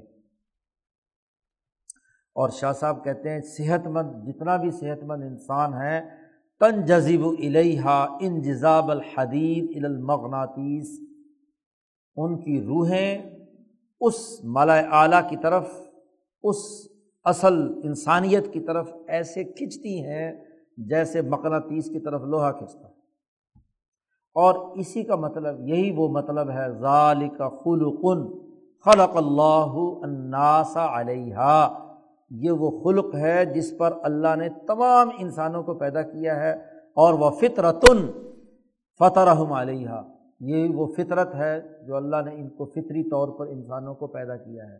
تو ہر انسان کی جو نوع انسانیت کا جو معیار ہے، وہ تقاضا کرتا ہے کہ اس کی روح کھنچ کر بلکیت کے تابع بن جائے اور اس کے احکامات کے لیے منصہ بن جائے۔ اس لیے شاہ صاحب کہتے ہیں دنیا بھر کی تمام اقوام کا جائزہ لے لو۔ شاہ صاحب اس کے لیے ایک دلیل پیش کر رہے ہیں۔ و لہٰذا ماں کانت فی بنی آدم امت من اہل المزاج المعتدل۔ جتنی بھی مہذب اور معتدل مزاج قومیں ہیں، ان تمام قوموں میں سے جو بنی آدم پر مشتمل ہیں، ان میں ہر قوم کے اندر ایسے بڑے بڑے لوگ موجود ہیں۔ فیحا قوم من عظما اہم یہ تمون بھی تکمیل حاضل خلق وہ اس خلق کی تکمیل کا پورا پورا اہتمام کرتے رہے ہیں۔ اور وہ اس کو سعالت القصوہ بہت اونچے درجے کی کامیابی شمار کرتے رہے ہیں۔ اور اگر تمام قوموں کی تاریخ اٹھا کر دیکھی جائے تو ان کے بادشاہ، ان کے حکماں اور ان سے کم درجے کے لوگ بھی ان دنیا کی تمام کامیابیوں کے رنگ میں کامیاب ہو کر روشن ادوار سے گزرتے رہے ہیں اور ملتحقین بالملائکہ اور ملائک فرشتوں کے ساتھ ان کا شمار ہوتا رہا ہے اور منخرطین فی سلکہم اور وہ فرشتوں کی لڑی میں پروئے جاتے رہے ہیں۔ شاہ صاحب نے کہا دنیا کی تمام اقوام کا جائزہ لے لو۔ حتیٰ سارو یتبرکون بہم، یہاں تک کہ ایسے مقدس لوگوں کو جو فرشتوں کی سی صفات کے حامل ہوتے ہیں، لوگ اقوام عالم ہاں جی ان سے برکت حاصل کرتی ہیں، ان کے ہاتھوں اور پاؤں کو بوسہ دیتی ہیں۔ ہاں جی دنیا بھر میں دیکھ لو۔ اب تمام عیسائیوں کا اتفاق ہے کہ عیسیٰ علیہ السلام ایک مقدس شخصیت ہے۔ جی ہے یا نہیں؟ چین والوں کا سب کا اتفاق ہے کہ کنفشش ایسا حکیم ہے کہ جو بہت ہی کوئی مقدس شخصیت ہے۔ تقدس موجود ہے نا، اس کی ملکیت کے اعلیٰ اخلاق اور اس کا ہاں جی تجربات، اس کے حکمہ اور اس کے بادشاہوں ہندوؤں کے یہاں رام چندر جی ہوں یا کرشن جی مہاراج ہوں، وہ بڑی مقدس شخصیات کس وجہ سے شمار کی جاتی ہیں؟ کہ ان کے اعلیٰ اخلاق، ان کی ملکیت کے بہیمیت تابع تھی۔ ان کو جس کو وہ کہتے ہیں ہندو لوگ گیان حاصل ہو گیا تھا۔ انہیں گیان حاصل ہو گیا تھا کہ وہ گیانی بن گئے۔ ہاں جی۔ سکھوں کے اندر جو ان کے گرو نانک ہیں وہ گیانی بن گئے تو ان کا وہ تقدس اور ان کا ہاں جی تحریر کو ہی کہتے ہیں، اسی کو پنکھا جلتے رہتے ہیں گرنتھ صاحب کو۔ تو دنیا کی کوئی قوم جو مہذب ہے، یہودیوں میں حضرت عزیر ہے موسیٰ علیہ السلام ہے وغیرہ وغیرہ۔ تو کوئی قوم ایسی نہیں ہے جن میں ایسی روحانی شخصیات کا تقدس موجود نہ ہو جو فرشتوں کی سی صفات کے حامل تھے اور جو انسانوں میں اعلیٰ اخلاق کا معیار اور نمونہ رہے۔ جی، وہ جانور اور ڈنگر قسم کے لوگ جو کسی مہذب دنیا کا کبھی حصہ نہیں رہے، ان کی بات نہیں ہو رہی۔ دنیا کے تمام مہذب اور اکثریتی اقوام کا جائزہ لو تو ان کے اندر ایسے لوگ جو ان صفات کے حامل رہے ہیں، ان کی ہمیشہ ہاں جی انہوں نے تقدیس ان کے دماغ میں رہی ہے، وہ ان کے عظما رہے ہیں، ان کی نقل اتارنے میں وہ فخر محسوس کرتے ہیں۔ خود چاہے ان کے اندر کمزوری ہی کیوں نہ ہو، لیکن ایسے لیڈر اور رہنما کو اپنا معیار اور نمونہ مانتے ہیں جو واقعتاً فرشتوں کی مشابت رکھنے والے لوگ شاہ صاحب کہتے ہیں حل یمکن تفق عرب الناس واجب کیا یہ ممکن ہے کہ تمام دنیا کے عرب و عجم، تمام عادتوں اور مذاہب کے اختلافات کے باوجود اور تمام تر شہروں اور رہائشوں کے دور دراز علاقوں میں واقع ہونے کے باوجود، اگر اس روحانیت والے افراد پر متفق ہیں اعلیٰ شعین واحد، ایک چیز پر متفق ہیں تو کیا یہ وحدت نوعیہ نہیں ہے؟ نوع انسانیت کی وحدت نہیں ہے جس پر ساری انسانیت متفق ہے۔ تو وحدت نوعیت کے بغیر تو نہیں ہو سکتا نا۔ یہ کہا جائے کہ جی صرف عربوں کے اندر انبیاء کو مانا گیا ہے اور یہ کہا جائے کہ جی یورپ والوں نے نہیں مانا یا افریقہ والوں نے نہیں مانا یا ایشیا نے نہیں مانا۔ کوئی دنیا کا ملک ایسا نہیں ہے کہ جس نے ایسے انبیاء اور حکماں خود یونان ہے، اس کے حکمہ ہیں۔ تو وہ فرشتوں کی سی صفات، مسلط کلی رائے کلی اور اجتماعی مفاد عامہ کے لیے جو یونانی فلاسفر اور حکمہ ہیں، انہوں نے کیا ہے جو اچھے اصول اور ضابطے دیے ہیں، ان کو فرشتہ سمجھ کر پوجا جاتا ہے، افلاطون کو مانا جاتا ہے ارستو کو مانا جاتا ہے، وغیرہ وغیرہ۔ وحدت نوعیہ ہے اور یہ وحدت نوعیہ اس لیے پائی جاتی ہے اللہ مناسبات فطریت۔ فطری مناسبت کی وجہ سے۔ کئی فلاح وقد عرفتہ ان الملکیت موجود فی اصل فطرت الانسان۔ تم پیچھے جان چکے ہو کہ ہر انسان کی فطرت میں ملکیت پائی جاتی ہے۔ اور تم یہ بھی پیچھے جان چکے ہو کہ انسانوں میں سب سے افضل ترین اور ان کے بڑے بڑے ستون اور رہنما کون لوگ تھے؟ وہی لوگ تھے جن کی ملکیت عالیہ تھی اور ان کی ملکیت عالیہ کے تابع ہو کر ان کی بہیمیت اور ان کی فطرت نے انسانیت کے لیے نمونے کے معیارات قائم کیے اس لیے ایسے مقدس لوگوں کے بنیادی اخلاقیات، ان کے بتائے ہوئے نظام حیات کی لوگ، ہر ہر قوم اس کی کیا ہے؟ اطاعت کرتی ہے۔ جتنا مرضی یہ انگریز دہری ہو جائیں، لیکن بائبل پر ہی حلف اٹھاتے ہیں نا صدر امریکہ۔ بائبل پر ہی حلف اٹھایا جاتا ہے نا ہر جگہ۔ برطانوی پارلیمنٹ میں بھی کیا ہے؟ کوئی دہریت پر حلف اٹھاتا ہے، اللہ ماشاء اللہ دو چار پانچ ہو گئے بےوقوف سے۔ ورنہ وہاں بھی وزیر اعظم حلف کس پر اٹھاتا ہے؟ بائبل پر۔ تو کسی تقدیس کی بنیاد پر ہی ہے نا کہ انہوں نے اس کے معیارات کو مقدس سمجھا اور اس کو اس کو مان لیا۔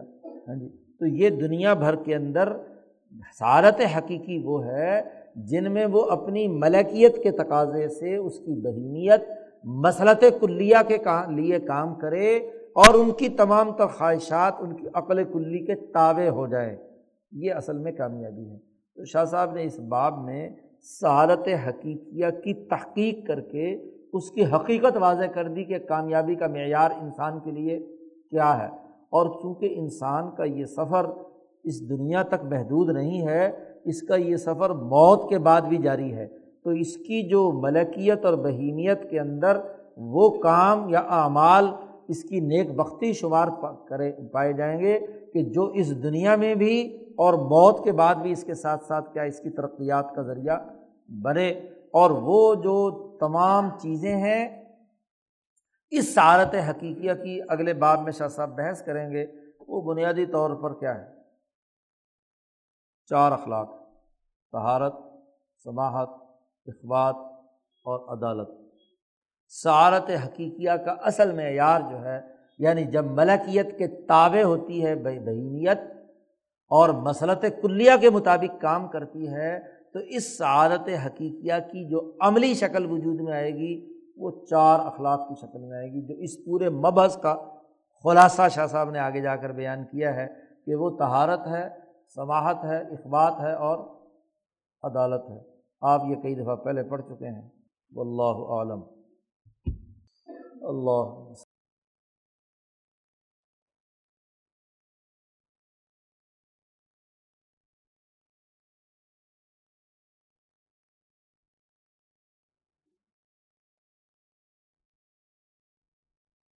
اجمائی ہاں جی۔